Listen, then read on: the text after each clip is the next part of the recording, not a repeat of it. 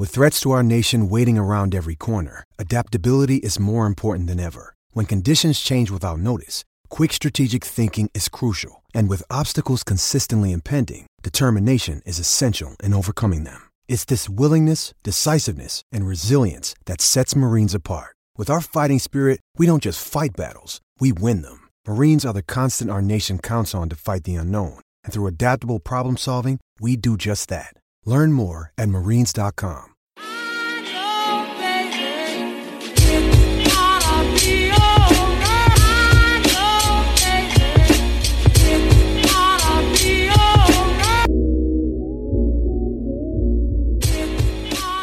Hello, and welcome to Great Takes Less Filling by the Daily Gopher. I'm Chris, GoAUpher.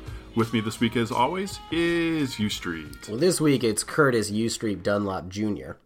But I am very happy for the Gophers to be 6 0. I'm also very happy uh, to have that as my name pick of the week because it implies a impressive effort by our offensive line, but a particularly impressive effort by someone who earlier this year I was not particularly high on. Yeah, I. It's been interesting for me uh, just to, I mean, obviously, this is a, a wonderful Sunday. I'm just going to monologue for a brief moment and go any Sunday when you can make Nebraska fans unhappy.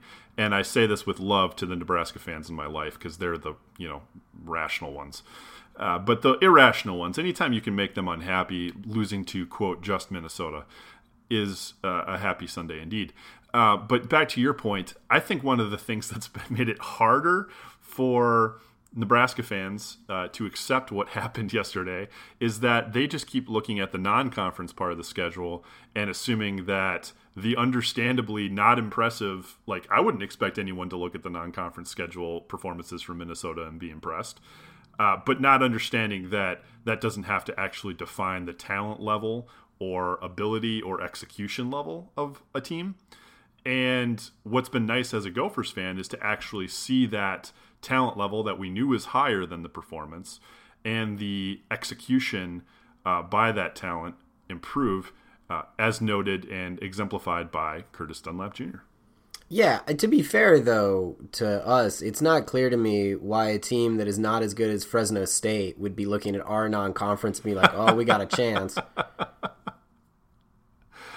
I I am looking forward to the fact that actually, given the way the Minnesota sk- schedule shapes up, you can l- probably legitimately say that about basically the bulk of our schedule. I think that is true until uh, the ninth game we play, because Rutgers absolutely not as good as Fresno State, and Maryland. Well, I suppose that like weird version of Maryland that is talented is better than Fresno State, but the majority of the time Maryland is definitely not the other thing that I thought watching the game, and I thought the offensive line, a great improvement. The entire offensive line, Daniel Faalele was out this week, so there was a shift. John Michael Schmitz came and played center, did so quite well. Was very impressed by him. I think that next year he is absolutely your starting center. I believe with the graduation of Connor Olson, or and the movement along the line as well as Sam Schlueter. Sam Schlueter played very well at left tackle. The Gophers also did a lot of nice things with their primary tight end blockers, Jake Paulson, most notably, to uh, do some stuff to protect the side of their line to open huge amount of holes. The that is very impressive and it's been very nice. The other thing from an offensive line perspective that's been really impressive is how much better they have improved on their communication. Nebraska definitely tried to stunt the line. They definitely tried to do a lot of the things that worked in non conference, and it very much did not work against Minnesota. Minnesota had a ton of success, particularly on wide zone and outside zone. Some of the other thing that's helpful for that is it turns out when your three running backs that you get to use in a game all are 1,000 yard rushers and all healthy. And all healthy. Uh, they're pretty good. And it also does turn out that, you know, Rodney Smith can do a lot to help you, even if your offensive line does not play as well as it should. Did you realize? I didn't realize this until Mo was quoted saying it that this was the first game that Mo, Shannon, and Rodney had all played together. Yes, I did, but only because Mo was a freshman last year and Shannon Brooks did not have a working ACL. Yeah, like I, I, guess I knew it, but I just never really had spent any time thinking about it. And to realize that was like, oh my god, if they all stay healthy, that's just absurd the rest of the year. Yeah, the thing that I thought, particularly if you look at the the wide and outside zone, which the Gophers I don't recall them putting it in place in the non-conference, but they definitely put it in place against Illinois and then followed up by putting it in place in Nebraska.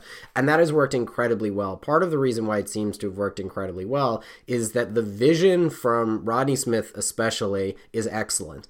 And so much of outside zone just depends on your running back finding the correct hole, putting his foot in the ground, and taking off vertically. Rodney Smith does that so well. Shannon Brooks is a north south runner. Ibrahim is a north south runner, so they both can do that as well, and they're both more power backs. But having the opportunity now to have your clear number one, which Rodney Smith is, Rodney Smith is clearly the number one running back on that team, be able to kind of do everything, and then to change of pace with two power backs, one of whom is still pretty quick, and the other, Mo in particular, is really hard to take down. He's got a great low center of gravity, runs incredibly hard, definitely it takes contact and continues to fight through contact. That's a really strong running game.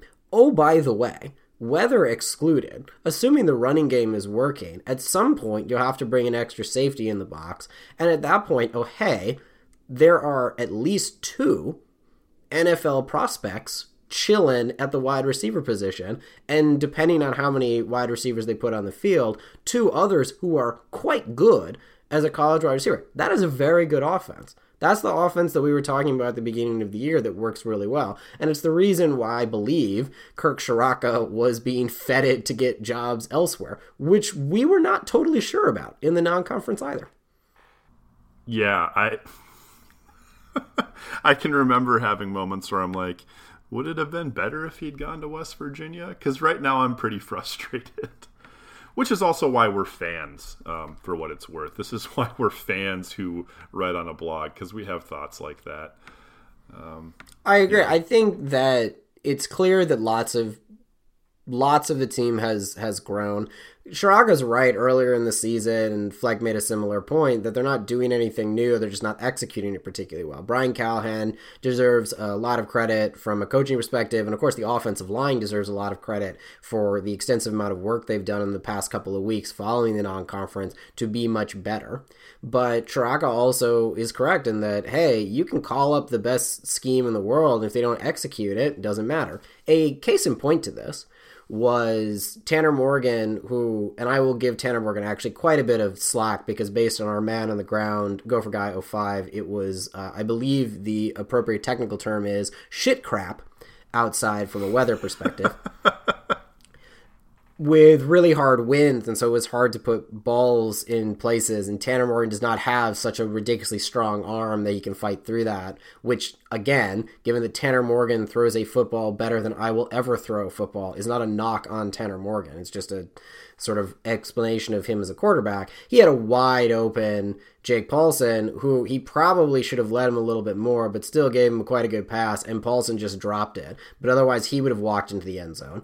And Morgan overthrew, probably wind assisted overthrew Rashod Bateman on another play where Bateman was wide open, would have walked into the end zone. So that's two touchdowns that would have come from the air as well. And that is not a play call. The play call was perfect both times. That was an execution. In one case, it was an execution mostly from the tight end, and the other was an execution from the quarterback. Same thing was true, I think, in the non conference, especially, that the line was just not blocking their base blocking very well, was not picking up and handling stunts very well when they are able to do that and let their running backs get into the second level and only have to make one guy miss, be it a linebacker or be it the safety crashing down, it turns out you're pretty good at running the football. Wisconsin has more or less proved that that is the way that Jonathan Taylor gets into a Heisman campaign. You have a really good offensive line that is able to block in such a way that their really good running back only has to make one guy miss. And it turns out that if you have a really good running back, like Minnesota does in Rodney Smith, Shannon Brooks, and Mo Ibrahim, making one guy miss is a pretty easy thing for them to do. Or in the case of Shannon Brooks, you just run over him and the two other guys who come after. Yeah, absolutely. That works God, too. I, I love healthy Shannon Brooks so much. Oh, just truck people. It's it's so much fun. All right, so at this point, it's kind of hard not to dream a little bit. I, I think what was nice about last night was, um, and I'm, I do not, uh, I'm going to clarify ahead of time because with Minnesota media, it's Im- important to recognize that sometimes this is done on purpose to set up a uh, same old Gophers column. I don't think Chip Scoggins was doing this, but Chip wrote a, I think, a completely accurate column on, God, was it Thursday or Friday? I don't remember which, but that was essentially like, this is the game that Minnesota needs to win. This is the time that you just don't even make a question out of, can this be the same old Minnesota team? You just go out and you take the opportunity that's given to you. And to their credit, they did that. They didn't fiddle around. They didn't let Nebraska back in the game. They went out, kicked their butt, and just walked away with it. Given that, and given the lack of strength, we'll say, in the remaining two games before the Penn State game, like it's kind of hard not to start dreaming a little bit, even as a, a snake bitten Minnesota fan. With the improvement in execution, do you think this is something where we can legitimately look at the rest of the season and go, they can beat every team on the rest, on the remainder of their schedule? Like I, I'm not saying that Minnesota goes undefeated. I'm more saying like, is this a is this a situation where the execution has improved enough for you, where despite the the strength that we've seemingly seen out of the defenses of Penn State, Iowa, Northwestern, uh, and Wisconsin, that Minnesota's offense is capable of getting a capable of withstanding a challenge of, a, of an actually good defense.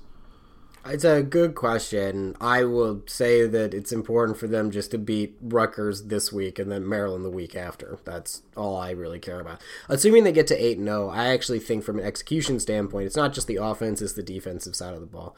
The defense has consistently had a problem in missing tackles, and that has not bit them as much as it probably should have. It definitely will against better offenses.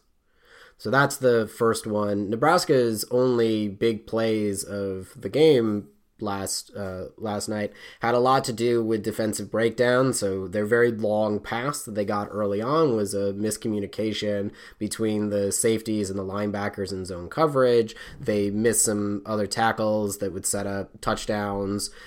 It helped that Nebraska was playing its backup quarterback, it definitely helped that Wan'Dale Robinson went down. We hope that Wan'Dale Robinson makes a speedy recovery. He's a really good player. He's really fun to watch. Same is true, incidentally, for Adrian Martinez. I don't think that either of those players being on the field last night would have greatly changed the outcome. Because I don't think either one of those players played defense for Nebraska.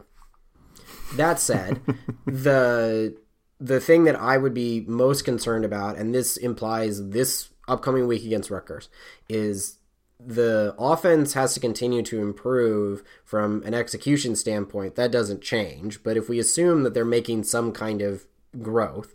The thing that will separate a fun season from a really fun season, as far as Minnesota is concerned, is when the defense plays an offense that is quite good, can the defense rise to that occasion? I think they have the talent to do so. It will be up to whether or not we see execution. If over the next two weeks we start seeing a major cleanup in getting home to the quarterback on blitzes, tackling players, not allowing the sort of basic miscommunications that seems to have occasionally played the defense, not having the mind-numbingly silly two-minute defense breakdowns, which seems to occur sort of once a game. If that's true, then yeah, I think this team can absolutely play with everyone. I think this team can play with anyone on their schedule right now. Whether or not I think they will be able to beat everyone on their schedule right now depends on what I just said. All right, I think that seems abundantly fair. And to be clear, like there's a revenge tour for a reason. Maryland still, you know, has has had some pretty strong success uh, against Minnesota the last couple years. They still need to get through Maryland in two weeks, um, and frankly, they need to not embarrass themselves against Rutgers because just like they can play with everybody on their schedule, as bad as Rutgers is, I mean, we almost lost to Georgia Southern, who does not appear to be all that great, and that means that we are capable of losing to any team on our schedule, improvements aside. So, yeah, I still like the, you know, go out, get a win, and then talk. But getting over Nebraska for me was the mental moment when I started to at least entertain a special season in my head as opposed to I don't know, you know, really daydreaming. Uh, you know, actually see some reality to it, even though there's a long way to go. I look, this program's been bad for a very long time. It's been bad for longer than I've been alive, almost times two. That's a really extensive period of futility that's been broken by a very small number of things. The Gophers have not started 7 and 0 since Murray Warmath won a national championship. They have not been 8 and 0 since Bernie Bierman won his last national championship in 1941. If they make it through the next 2 weeks and become 8 0, that will be something that this program has not done since 1941. If they were to beat Penn State the week after, uh, partially because of the number of games they played, of course, that has never happened. Wait, really? Like mm-hmm. I'm I'm th- I'm trying to think back. Like the Gophers have never been nine and zero oh.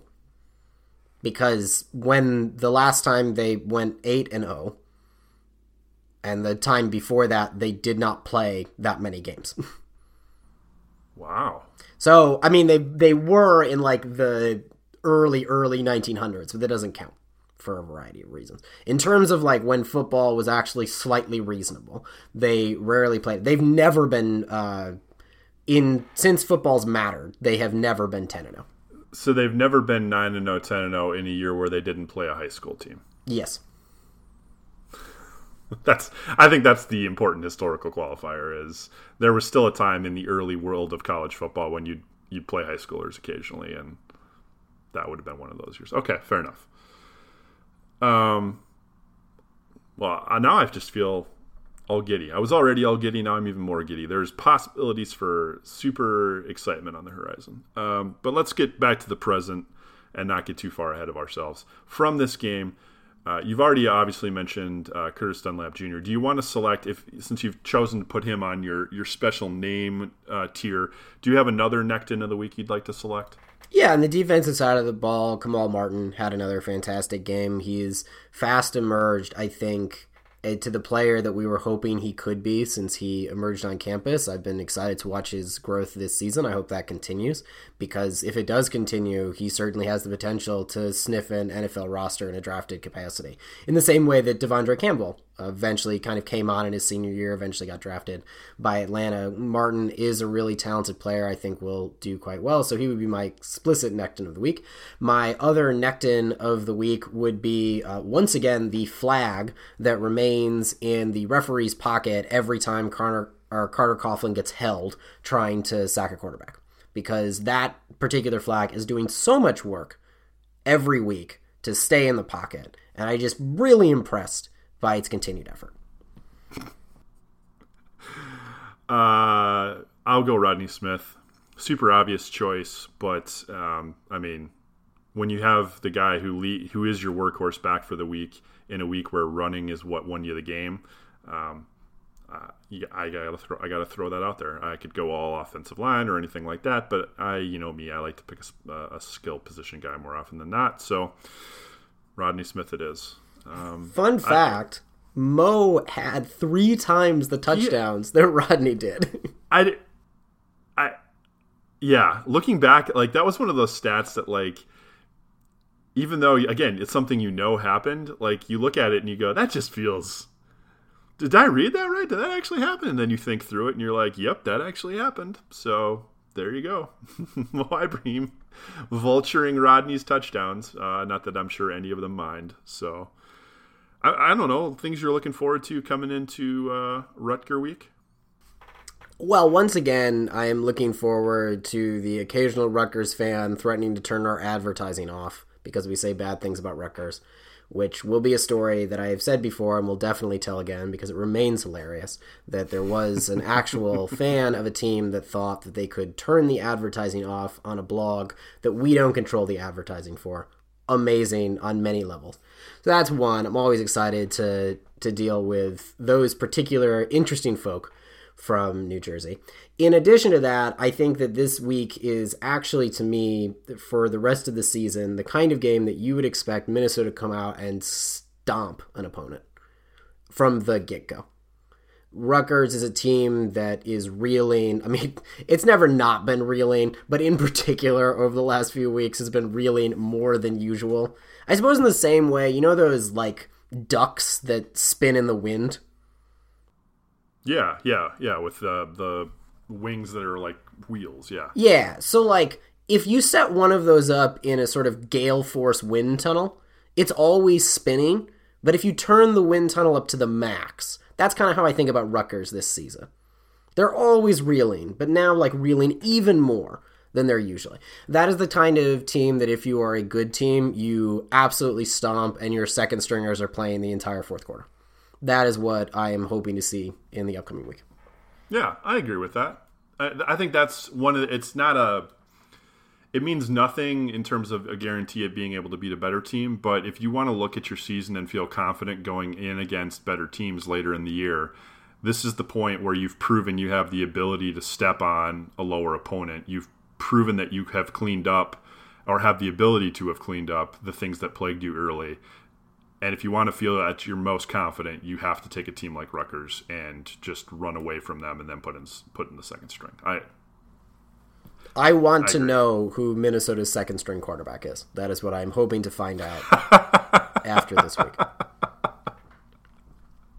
Touché. And I'm to be very, very clear about that. I'm hoping to find it out because Tanner Morgan is happily resting, completely injury free on the sidelines because Minnesota is beating Rutgers so badly. Cosign.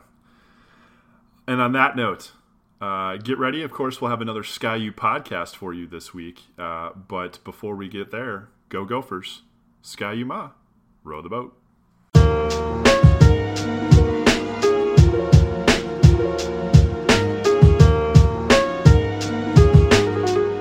Go Gophers, row the boat.